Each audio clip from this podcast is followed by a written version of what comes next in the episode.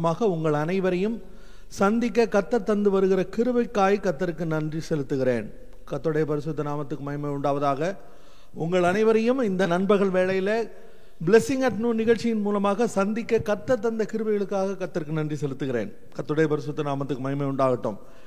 இந்த நாளிலும் நாம் உன் கடன் பாரம் தீருமா என்ற தலைப்பில் நாம் தியானிக்க இருக்கிறோம். எனக்கு அருமையான சகோதரனே சகோதரியே இந்த உலகத்தில் ஜனங்கள் வந்து பலவிதமான கஷ்டப்பட்டு கொண்டிருக்கிற இந்த நாட்களில் கடன் வந்து ஒரு மிகப்பெரிய சுமையாக காணப்படுகிறது. அந்த கடன்ல இருந்து அவங்களால எப்படி வெளியில் வர்றதுன்னு தெரியல. அவங்க வந்து பலவிதமான முயற்சிகளை செய்கிறார்கள். அந்த ஆனால் கடனில் மேலும் மேலும் மேலும் மேலும் அவர்கள் அப்படியே முங்கி போய் கடைசியில் மிகவும் அந்த குடும்பமே அழிந்து போகக்கூடிய அளவுக்கு பலவிதமான அப்படிப்பட்ட காரியங்களை நாம் வந்து செய்தித்தாள்களிலும் தொலைக்காட்சிகளிலும் நாம் காண்கிறோம். எனக்கு அருமையான சகோதரனே சகோதரியே ஒரு காரியத்தை இன்றைய கிறிஸ்தவம் சொல்ல மறந்து விட்டது என்று நான் நான் சொல்லுவேன். அந்த காரியத்தை குறித்து நாம் இன்று தியானிக்க போகிறோம். கத்துடைய பரிசுத்த நாமத்துக்கு மயமே உண்டாவதாக. நான் அதற்கு ஆதாரமாக லூகாவின் புஸ்தகம் லூகாவின் சுவிசேஷம் நான்காவது அதிகாரம் பதினேழாவது வசனத்திலிருந்து நான் வாசிக்கிறேன். கொஞ்சம் கவனமாக கேளுங்க. அப்பொழுது ஏசாயா தீர்க்கதரிசியின் புஸ்தகம் அவரிடத்தில் கொடுக்கப்பட்டது. அவர் புஸ்தகத்தை விரித்த போது கர்த்தருடைய ஆவியானவர் என்மேல் இருக்கிறார்.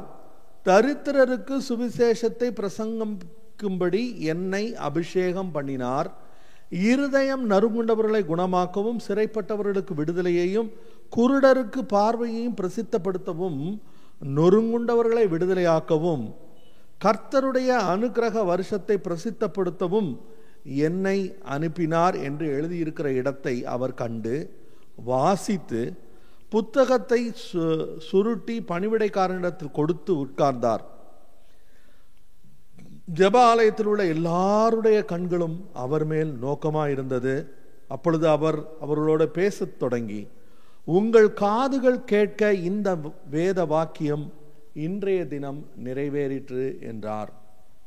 எனக்கு அருமையான சகோதரனே சகோதரியே இயேசு கிறிஸ்து அவர் வந்து அந்த சோதனைகள் எல்லாம் முடித்து ஜெயித்து அவர் வந்து இப்போ உள்ளே வர்றாரு. அவர் ஒரு ஜப ஆலயத்தில் பிரவேசிக்கிறார். அப்பொழுது அவருக்கு அவருடைய கையில் புஸ்தகம் கொடுக்கப்பட்டது. அப்போது அவர் வாசித்த விஷயத்தை தான் நம்ம இப்போ இதில் பார்த்தோம். கத்துடைய பரிசுத்த நாமத்துக்கு மகிமை உண்டாவதாக.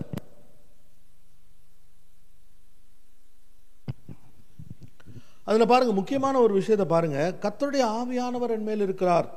தரித்திரருக்கு சுவிசேஷத்தை பிரசங்கிக்கும்படி என்னை அபிஷேகம் பண்ணினார். இருதயம் நறுங்குண்டவர்களை குணமாக்கவும் சிறைப்பட்டவர்களுக்கு விடுதலையையும் குருடருக்கு பார்வையையும் பிரசித்தப்படுத்தவும் நொறுங்குண்டவர்களை விடுதலையாக்குவோம். இன்று கிறிஸ்தவம் எப்படி பிரசங்கிக்கப்படுகிறது? அநேகர் எல்லாரும் என்ன சொல்றாங்க? உன்னுடைய வியாதியை இயேசு சுகமாக்குகிறார். உன்னுடைய கஷ்டத்தை இயேசு வந்து விடுதலையாக்குகிறார். உன்னுடைய நெருக்கத்தை அதில் பாருங்க சிறைப்பட்டவர்களுக்கு ஆண்டவர் விடுதலை கொடுக்கிறார். குருடருக்கு பார்வை கொடுக்கிறார். இருதயம் நறுங்குண்டவர்களை குணமாக்குகிறார் என்றெல்லாம் சுவிசேஷம் அறிவிக்கப்படுகிறதை நாம் கேட்கிறோம். ஆனால் இந்த சுவிசேஷகர்களும் இன்றைய சபையும் சொல்ல மறந்த ஒரு விஷயம் இருக்கிறது. அது என்ன? தரித்திரருக்கு சுவிசேஷத்தை பிரசங்கிக்கும்படி என்னை அபிஷேகம் பண்ணினார். எனக்கு அருமையான சகோதரனே சகோதரியே தரித்திரருக்கு சுவிசேஷத்தை அறிவிக்கணும் அப்படின்ன உடனே எல்லாரும் என்ன நினச்சிடுறாங்க? அந்த பக்கமாக இருக்கிற வேற என்ன அந்த நரிக்குறவர் காலனியில் போய் சுவிசேஷம் சொல்லிட்டா தரித்திரருக்கு சுவிசேஷம் அறிவிக்கப்பட்டது என்று நினைத்து கொள்கிறார்கள். அல்லது வட இந்தியாவுக்கு போய் அங்கே போய் நம்ம வந்து சுவிசேஷத்தை சொல்லிட்டா தரித்திரருக்கு சுவிசேஷம் அறிவிக்கப்படுகிறது என்று அவர்கள் தங்களுக்குள்ளாகவே ஒரு முடிவு கட்டி கொள்கிறார்கள். ஆனால் ஆண்டவர் வந்து தரித்திரருக்கு சுவிசேஷம் என்பது இப்போ இங்கே இருக்கிற மக்கள் மத்தியிலேயே அந்த சுவிசேஷம் அறிவிக்கப்பட வேண்டியதாக இருக்கிறது. அல்லது அந்த கடனினாலும் மற்ற இந்த- இந்த மாதிரி ஃபினான்ஷியல் ட்ரபிள்ஸ்னால அவர்கள் தரித்திரரானவர்களுக்கு சுவிசேஷம் அறிவிக்கப்பட வேண்டும். ஒருவேளை உங்களுடைய கடன் பாரத்தினால் அதை சுமக்க முடியாமல் இந்த கடனெல்லாம் நான் எப்படி தீர்த்து நான் இதிலிருந்து எப்படி வெளியில் வருவேன் அப்படின்னு நீங்கள் சொல்லி யோசித்து கொண்டு ஒருவேளை இந்த வீடியோவை நீங்கள் பார்த்துட்டு இருந்தீங்கன்னா ஆண்டவர் உங்களை சந்திக்கிறார் என்பதை மனதில் கொள்ளுங்கள். இப்போ நான் சொல்லி கொடுக்குற விஷயங்களை கொஞ்சம் தயவு செய்து நீங்கள் கொஞ்சம் காது கொடுத்து கேட்டீர்களானால் உங்களுடைய வாழ்க்கையில் மிகப்பெரிய அற்புதத்தை நீங்கள் காண முடியும் என்பதில் எந்த விதமான சந்தேகமும் இல்லை. எனக்கு அருமையான சகோதரனே சகோதரியே ஆண்டவர் நம்முடைய பாவத்திலிருந்து மட்டுமல்ல நம்முடைய சாபத்திலிருந்து மட்டுமல்ல நம்முடைய வியாதியிலிருந்து மட்டுமல்ல நம்மை நம்முடைய தரித்திரத்திலிருந்தும் விடுதலையாக்க இயேசு சிலுவையில் மறித்தார் அந்த தரித்திரம் எதனால் வந்தது? த- தரித்திரம் இருந்ததுனால தானே கடன் வாங்கினோம். கடன் வாங்கினதுனால தானே இந்த பிரச்சனை வந்துச்சு. ஆக அந்த தரித்திரத்தை நீக்கும்படியாக அல்லது அதனுடைய மூல காரணமாகிய அந்த கடன் பாரங்களை நீக்கும்படியாக ஆண்டவர் விரும்புகிறார். எனக்கு அருமையான சகோதரனே சகோதரியே இந்த கடன் பிரச்சனையை வந்து ஆண்டவர் எப்படி நீக்குகிறார் என்பதை குறித்து இன்றும் அதற்கு முக்கியமான ஒரு அவசியம் ஒரு காரியம் மிகவும் தேவையாக இருக்கிறது. அதை பற்றி நாளையும் நாம் தியானிக்க இருக்கிறோம். கத்துடைய பரிசுத்த நாமத்துக்கு மகிமை உண்டாகட்டும். இன்னைக்கு நம்ம வந்து ஆண்டவர் எப்படி கடன்களை வி- நம்ம வந்து கடன்ல இருந்து நம்ம விடுதலையாக்குகிறார் என்பதை குறித்து நம்ம பார்க்க போகிறோம். மூன்று விதங்களில் ஆண்டவர் நம்முடைய கடன்களை நம்மிடத்திலிருந்து விடுதலையாக்க முடியும். முதலாவது அவரே வந்து என்ன பண்ணுறாரு நமக்கு அந்த பொருளாதாரத்தை ஏற்படுத்தி தருகிறார். இதற்கு நீங்கள் வந்து ரெண்டு ராஜாக்கள் நாலாவது அதிகாரம் ஒன்றிலிருந்து ஏழு வசனத்தை நீங்கள் வாசிச்சீங்கன்னா அங்கு ஒரு தீர்க்கதரிசியினுடைய மனைவி அங்கே எலிசா தீர்க்கதரிசியினிடத்தில் வந்து கம்ப்ளைண்ட் பண்ணுறா என்னுடைய அந்த தீர்க்கதரிசி மறித்து விட்டான். இப்போ வந்து கடன்காரன் வந்து பிள்ளைகளை தூக்கிட்டு கடன் பட்ட கடனுக்காக பிள்ளைகளை தூக்கிட்டு போகிறேன்றான் எனக்கு உதவி செய்யுங்க அப்படின்னு சொல்லி அந் அந்த விதவை கேட்கிறாள். கத்துடைய பரிசுத்த நாமத்துக்கு மகிமை உண்டாகட்டும். இவர் வந்து ஒரு தீர்க்கதரிசியாக தான் இருந்தார். தீர்க்கதரிசி என்பவர் யார்? ஆண்டவருடைய வார்த்தையை கேட்டு அறிவிப்பவர் தான் தீர்க்கதரிசி. அப்படிதானே? ஆனால் இங்கு தீர்க்கதரிசி கடன்பட்டதாக பார்க்கிறோம். இதுதான் இந்த ஒன் சைடட் காஸ்பல் அப்படின்னு நான் சொல்றது. முக்கியத்துவம் கொடுக்க வேண்டியவைகளுக்கு முக்கியத்துவம் கொடுக்காமல் முக்கியத்துவம் இல்லாத விஷயங்களுக்கு முக்கியத்துவம் கொடுக்கறதுனால வந்த வென தான் இது. எப்படி நான் சொல்கிறேன் ஒருவேளை அன்றைக்கு அவர் தீர்க்கதரிசி அதே தீர்க்கதரிசி இந்த காலத்தில் இருந்திருப்பார். ஆனால் அவர் என்ன சொல்லியிருப்பார்? நீங்கள் வெள்ளை தான் உடுத்த வேண்டும். நீங்கள் மீசையை எடுக்க வேண்டும். பெண்களானால் நகையை கலட்ட வேண்டும். பட்டு சேலை கட்டக்கூடாது. இதெல்லாம் வந்து சொல்லி கொடுத்துட்டு எப்படி வாழ வேண்டும்? எப்படி ஆசீர்வாதத்தில் வாழ வேண்டும் என்பதை குறித்த அறிவில்லாததினால் அவர் கடன் வாங்கினார். கடன் வாங்கினவர் கடனை கட்டிட்டு செத்து போனாரான்னு பார்த்தா கடனை கட்டிட்டும் செத்து போகல. கடனை வச்சுட்டு செத்து போனாரு. இப்போ கடன்காரன் வந்து பிள்ளைகளை தூக்குறேன்றான். ஆக நீங்கள் ஒருவேளை இதை கேட்டுக்கொண்டிருக்கிற நீங்கள் நீங்கள் ஒருவேளை தீர்க்கதரிசியாக கூட இருக்கலாம். தீர்க்கதரிசியாக இருந்தாலும் கடனில் ஜீவிக்கிறது தேவ சித்தம் இல்லை என்பதை இன்று காலை நீங்கள் அறிந்து கொள்ள வேண்டும். உங்களையும் விடுதலையாக்க இயேசுவால் முடியும் என்பதை நான் உங்களுக்கு அறிவிக்க வந்திருக்கிறேன். ஆண்டவர்கிட்ட ஆண்டவர் என்கிட்ட பேசுறாருங்க. ஆண்டவர் உங்ககிட்ட பேசுறாரு நல்லது தாங்க. ஆனா ஏங்க கடன் வந்துச்சு? ஏன் கடனில் வந்து இப்போ உன் பிள்ளைய தூக்கிட்டு போற அளவுக்கு ஏன் கடன் ஆகணும்? எனக்கு அருமையான சகோதரனே சகோதரியே this is called majoring the minors and minoring the majors எதுக்கு முக்கியமோ அதுக்கு முக்கியத்துவம் கொடுக்காம வாழ்க்கைக்கு முக்கியத்துவம் கொடுக்காம வருகைக்கு முக்கியத்துவம் கொடுத்துருப்பாருன்னு நினைக்கிறேன் நான். இது வந்து நான் இதை இதை இது வந்து இது இது வந்து ஒரு ரிக்கரிங் தீமாக இருக்குது எல்லா விஷயங்கள்லையும் வந்து அதை பொருத்தி பார்க்க முடிகிறது. ஏனென்றால் மக்கள் எது முக்கியமோ அதை விட்டுவிட்டார்கள். ஆண்டவனுடைய ஆண்டவருடைய நாமத்துக்கு மகிமையாக நீயோ கடன் கொடுப்பாய் கடன் வாங்காதிருப்பாய் அப்படின்னு ஆண் சொன்ன ஆண்டவரை விசுவாசித்து அவர் பின்னாடி போய் அவருக்கு ஊழியம் செய்த தீர்க்கதரிசி தான். ஆனால் கடன் வாங்கி கடனில் வந்து முங்கிட்டார். கத்தருடைய பரிசுத்த நாமத்துக்கு மகிமை உண்டாதாக. இப்படிப்பட்ட புத்திசாலிகள் இன்றைக்கும் இருக்கிறார்கள். அப்படிப்பட்ட ஒரு புத்திசாலியாக நீங்கள் இருந்தீங்கன்னா ஆண்டவர் சொல்கிறாரு இந்த இது இந்த இந்த சொல்லி கொடுக்குறத கேட்டு கேட்டாவது திருந்திக்கோங்க அப்படிங்கிறாரு. அதனால தான் ஆண்டவர் எப்பவுமே என்ன சொல்வார்? சொல்லிட்டு காதுள்ளவன் கேட்க கடவன் அப்படிம்பார். காதுள்ளவன் கேட்க கடவன்னா என்ன அர்த்தம்? யாருக்கு தான் காது இல்லை? எல்லாருக்கும் காது இருக்குது அப்போ காதுள்ளவன் கேட்க கடவன்னா காது சரியாக தான் கேட்கும். சொல்லிக் கொடுப்பதை தாழ்மையோடு கற்றுக்கொள்வதற்கு இல்லாமல் கற்றுக்கொள்ளாமல். ஆ எனக்கு எல்லாம் தெரியும். நான் வந்து அந்த தேவனுடைய தீர்க்கதரிசி. ஆண்டவரே என் பாக்கெட்டில் அப்படின்னு சொன்னவங்களெல்லாம் நான் கேட்டிருக்கேன். எனக்கு அருமையான சகோதரனே சகோதரியே ஆண்டவர் உன்னை விடுதலையாக்க விரும்புகிறார். அன்னைக்கு அந்த தீர்க்கதரிசிக்கு செய்தது என்ன?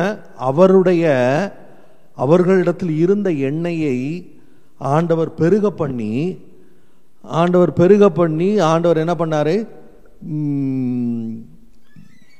கத்தருக்கு ஸ்தோத்திரம். அதை விற்று நீயும் உன் பிள்ளைகளும் இனி அந்த அந்த கடனெல்லாம் கொடுத்துட்டு நீங்கள் ஜீவனம் பண்ணுங்கள். உங்களுடைய வாழ்க்கைக்கும் ஜீவனம் பண்ணுங்கள்னு சொல்லி தான் ஆண்டவர் கொடுத்தாரு. இப்போ இதுலேயே பாருங்க ஆண்டவருடைய மனசை நீங்க புரிஞ்சுக்கலாம். அவருடைய கடனை மட்டும்தானே தீர்க்கணும். இப்போ வந்து கடன்காரன் வரான் கடன்காரனுக்கு அவனுக்கு கடன்பட்ட காசை கொடுத்துட்டு அவன் போயிடுவான்ல. அதுக்கப்புறம் நீ வந்து உழைச்சி சம்பாதிச்சுக்கோ. அப்படிதானே ஆண்டவர் விடணும். ஆனால் எலிசா தீர்க்கதரிசி என்ன சொல்லுகிறார்? அவர் வந்து என்ன சொல்லி நீ அந்த எண்ணெய் எல்லார்ட்டையும் சுற்றி இருக்கிற எல்லார்ட்ட இருந்து பாத்திரத்தை வாங்கு. அதில் எண்ணெயை ஊற்று ஆண்டவர் நான் அற்புதம் செய்கிறேன். அது வந்து அந்த எண்ணெய் வந்து பெருகும். அப்போ நீ என்ன பண்ணணும்? அதை விற்று விற்று வந்து கடன் அடைக்கிறது மட்டுமல்ல உன்னுடைய வாழ்க்கைக்கும் ஜீவித்துக்கொள் எனக்கு அருமையான சகோதரனே சகோதரியே. ஆண்டவர் கொடுத்தா அப்படிதாங்க கொடுப்பாரு. ஆண்டவர் தான் நான் நம்புறேன். இந்த ஆண்டவர் தான் நான் விசுவாசிக்கிறேன். இந்த ஆண்டவர் தான் நான் பின்பற்றுறேன். என்னையும் ஆண்டவர் அப்படிதான் நடத்துகிறார் கத்தருக்கு ஸ்தோத்திரம். ஆக முதலாவது அவரே நம்மிடத்தில் இருக்கிற ஒரு காரியத்தை வைத்து அவரே அந்த கடனை கட்டுவதற்கு ஏதுவான வழி வாசல்களை திறக்கிறார். ரெண்டாவது மத்தேயு ஆறாவது அதிகாரம் பன்னிரெண்டாவது வசனத்தில் ஆண்டவர் வந்து ஜெபிக்க கற்றுக் கொடுக்கும்போது அந்த பரலோக ஜெபத்தில் பரமண்டல ஜெபத்தில் ஆண்டவர் எப்படி சொல்லி கொடுக்குறாரு? எங்கள் கடனாளிகளுக்கு நாங்கள் மன்னிக்கிறது போல எங்கள் கடன்களை எங்களுக்கு மன்னியும் அப்படின்னு ஆண்டவர் சொல்லி கொடுக்குறாரு. அப்படி ஜெபிக்க சொல்லி க- கற்றுக் கொடுக்கிறார். அப்போ நம்முடைய கடன்கள் மன்னிக்கப்படுவதற்கு நாம் என்ன செய்ய வேண்டும்? நாம் மற்றவர்களுடைய கடன்களை மன்னிக்க வேண்டும். அப்படி நம்ம வந்து மற்றவருடைய கடன்களை மன்னித்தால் ஆண்டவர் நம்முடைய கடன்களை நமக்கு மன்னித்து இந்த கடன் பிரச்சனையிலிருந்து விடுதலையாக்க வல்லவராய் இருக்கிறார் கர்த்தருடைய பரிசுத்த நாமத்துக்கு மகிமை உண்டாவதாக. அது மட்டுமல்ல மூன்றாவது முக்கியமாக ஒரு காரியத்தை ஆண்டவர் செய்கிறார். அதை குறித்து பிலமோன் பதினெட்டு பத்தொன்பதாவது வசனத்தில் இப்படி வாசிக்கிறோம். அவன் உமக்கு யாதொரு அநியாயம் செய்ததும் உம்மிடத்தில் கடன்பட்டதும் உண்டானால் அதை என் கணக்கிலே வைத்துக் கொள்ளும் பவுலாகிய நான் இதை என் சொந்த கையாலே எழுதினேன். நான் அதை செலுத்தி தீர்ப்பேன். நீர் உம்மைத்தாமே எனக்கு கடனாக செலுத்த வேண்டும் என்று நான் உமக்கு சொல்ல வேண்டியதில்லையே. இங்கு ஒரு மனுஷன் வந்து கடன் பட்டிருக்கிறான் அந்த கடனை நான் செலுத்தி தீர்ப்பேன் என்று ஆண்டவர் இன்னொரு மனுஷனை அங்கே எழுப்புறதை நாம் பார்க்கிறோம். பிலமோன் வந்து அஹ், பிலமோனுக்குடைய வே- வேலைக்காரன் வந்து கடன் பட்டான் அவன் ஓடி போயிட்டான். அவனை திருப்பி சேர்த்துக்கோன்னு சொல்லி பவுல் அப்போ சிலர் ரெக்கமெண்ட் பண்ணுறாரு அப்படி ரெக்கமெண்ட் பண்ணும்போது என்ன சொல்கிறாரு அவனுடைய கடன்களை நான் வந்து செலுத்துறேன் அப்படின்னு சொல்லி அவர் ஏற்றுக்கொள்கிறார்.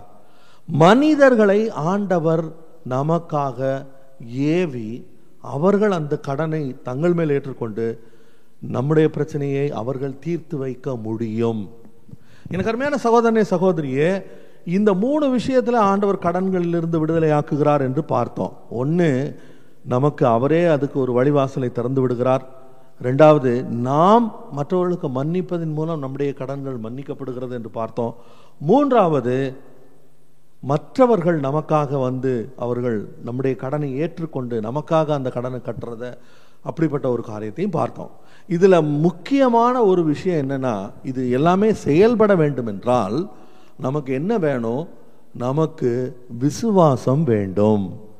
கத்தரை நாம் முற்றிலுமாக விசுவாசிக்கிறவர்களாய் காணப்பட வேண்டும். சில தீர்மானங்களையும் எடுக்க வேண்டும். அவரை விசுவாசிக்கிறது மட்டுமல்ல நான் முக்கியமான ஒரு தீர்மானம் எடுக்கணும். அதை மட்டும் சொல்லி நான் முடிச்சிடுறேன். அந்த தீர்மானம் என்னன்னா கடனில் இருக்கிற ஒருவர் கடனிலிருந்து விடுதலையாக வேண்டும் என்று விரும்பினால் அவர்கள் செய்ய வேண்டிய முதலாவது தீர்மானம் ஆண்டவரே நீர் எனக்கு உதவி செய்யணும். நான் இனிமே கடன் வாங்காமல் ஜீவிப்பேன் என்று சொல்லி உறுதியான தீர்மானத்தை அவர்கள் எடுக்கும்போது அவர்கள் கடனிலிருந்து வெளியே வருவதற்கான மிக தெளிவான ஒரு ஒரு கா ஒரு ஸ்டெப்பை எடுத்து வைக்கிறாங்கன்னு அர்த்தம். ஆகவே எனக்கு அருமையான சகோதரனே சகோதரியே நாம் கடனில் இருப்பது தேவனுடைய விருப்பம் இல்லை தரித்திரருக்கு சுவிசேஷம் என்பது இந்த மாதிரி கடன் பட்டவங்களை அதிலிருந்து விடுதலையாக்குவதற்கான சுவிசேஷம். அதை நம்ம சுத்தமாக மறந்துட்டோம். பாவத்திலிருந்து ஆண்டவர் விடுதலை தராரு சாபத்திலிருந்து விடுதலை தராரு வியாதியிலிருந்து விடுதலை தராருன்னு சொல்கிறோம் ஆனால் வறுமையில் இருந்தோம் கடனில் இருந்தோம் தரித்திரத்தில் இருந்தோம் இயேசு நம்மை விடுதலையாக்குகிறார் என்பதுதான் உண்மை. அதனால தான் ஆண்டவர் வந்து அந்த வார்த்தையை முதலாவது சொன்னார். கத்தருடைய ஆவியானவர் என்மேல் இருக்கிறார். தருத்திரருக்கு சுவிசேஷம் சொல்லும்படி. அதுதான் ஃபஸ்ட்டு சென்டென்ஸு நம்ம வழக்கம் போல் என்ன பண்ணிட்டோம்? ஃபஸ்ட்டு சென்டென்ஸை தூக்கி கடைசியில் போட்டோம். கடைசியை தூக்கி முன்னாடி போட்டோம். அதுதான் நடந்துச்சு. அதனால தான் இன்னைக்கு அநேக கிறிஸ்தவர்கள் கடனில் இருக்கிறார்கள். ஆண்டவருடைய வார்த்தை என்ன சொல்லுது? நீயோ கடன் கொடுப்பாய் கடன் வாங்காதிருப்பாய் என்று சொல்லுகிறது. ஆனால் அநேக கிறிஸ்தவர்கள் கடனில் இருக்கிறார்கள். எனக்கு அருமையான சகோதரனே சகோதரியை நல்லா கவனிங்க. ஆண்டவர் உங்களை கடனிலிருந்து விடுதலையாக்க விரும்புகிறார். என்னோடு கூட ஒரு நிமிடம் கண்களை மூடி ஜவ் ஜெ- பண்ணுறீங்களா ஜெபம் எங்களை நேசிக்கிற நல்ல கத்தாவே இந்த அருமையான வேலைக்காக உமக்கு நன்றி செலுத்துகிறோம். ஆண்டவரே தரித்திரருக்கு சுவிசேஷம் அறிவிக்கப்படுகிறது என்று சொல்லி ஆண்டவர் சொன்னார் கத்தாவே. ஆண்டவரே என்னுடைய கடன்களை கத்தன் நீர் மன்னிக்கும்படியாய். ஆண்டவரே நீர் எங்களுக்கு எனக்கு உதவி செய்யும்படியாய் வேண்டிக் கொள்கிற ஆண்டவரே என்னை கேட்டுக்கொண்டிருக்கிறதான என்னுடைய ஜனங்கள் இந்த வீடியோவை இன்னைக்கு லைவில் பார்த்துட்டு இருக்கிறவங்களானாலும் சரி இனிமே பார்க்க போகிறவங்களானாலும் சரி அவர்களுடைய கடன்களை நீர் அவர்களுக்கு மன்னியும். ஆண்டவரே நீரே அதற்குரிய வழிவாசல்களை திறந்து தாரும். அவர்களுக்கு அவர்கள் நீர் அவருடைய கடன்களை மன்னிக்கிறது போல அவர்கள் தங்கள் கடனாளிகளுக்கு மன்னிக்கத்தக்க நல்ல இருதயத்தை தாரும். ஆண்டவரே அது மட்டுமல்ல அவருடைய கடனை பெற்றுக்கொள்ளத்தக்கதாக அதை மாற்றத்தக்கதாக ஆட்களை எழுப்பி தாரும் ஆண்டவரே நாங்கள் அது மட்டுமல்ல இனி கடன் வாங்காமல் ஜீவிப்போம் என்கிறதான ஒரு தீர்மானத்தை எடுக்க ஆண்டவர் இதை கேட்டுக்கொண்டிருக்கிற ஒவ்வொருவருக்கும் உதவி செய்யும். ஆண்டவரை நீர் ஆசீர்வதியும் தொடர்ந்து வழி நடத்தும். எல்லா துதி கனமையும் நீர் எடுத்துக்கொள்ளும். இயேசுவின் நாமத்தில் ஜபங்களும் பிதாவே ஆமேன். எனக்கு அருமையான சகோதரனே சகோதரியே நீங்க நல்லா கவனிச்சுக்கோங்க. நாளைக்கு என்னோட கூட நீங்கள் கட்டாயமாக இதில் வந்து ஜாயின் பண்ணுங்கள் ஏன்னா நாளைக்கு இந்த மூன்று காரியத்தையும் நம்முடைய வாழ்க்கையில் எப்படி அப்பியாசப்படுத்துவது என்பதை குறித்து இந்த கா இந்த காரியங்கள் எப்படி நம்முடைய வாழ்க்கையில் நடக்கும் அதுக்கு என்ன தேவை அதை எப்படி நாம் செய்வது என்பதை குறித்து நாளை உங்களுக்கு கற்றுத்தரப்போகிறேன். என்னோடு கூட தொடர்ந்து இணைந்திருங்கள். கத்ததாமே உங்களை ஆசீர்வதிப்பாராக. மீண்டும் உங்களை சந்திக்கும் வரை உங்களிடமிருந்து விடைபெறுவது உங்கள் சகோதரன் சந்தோஷ். பிரைசலாட் ஹலே லூயா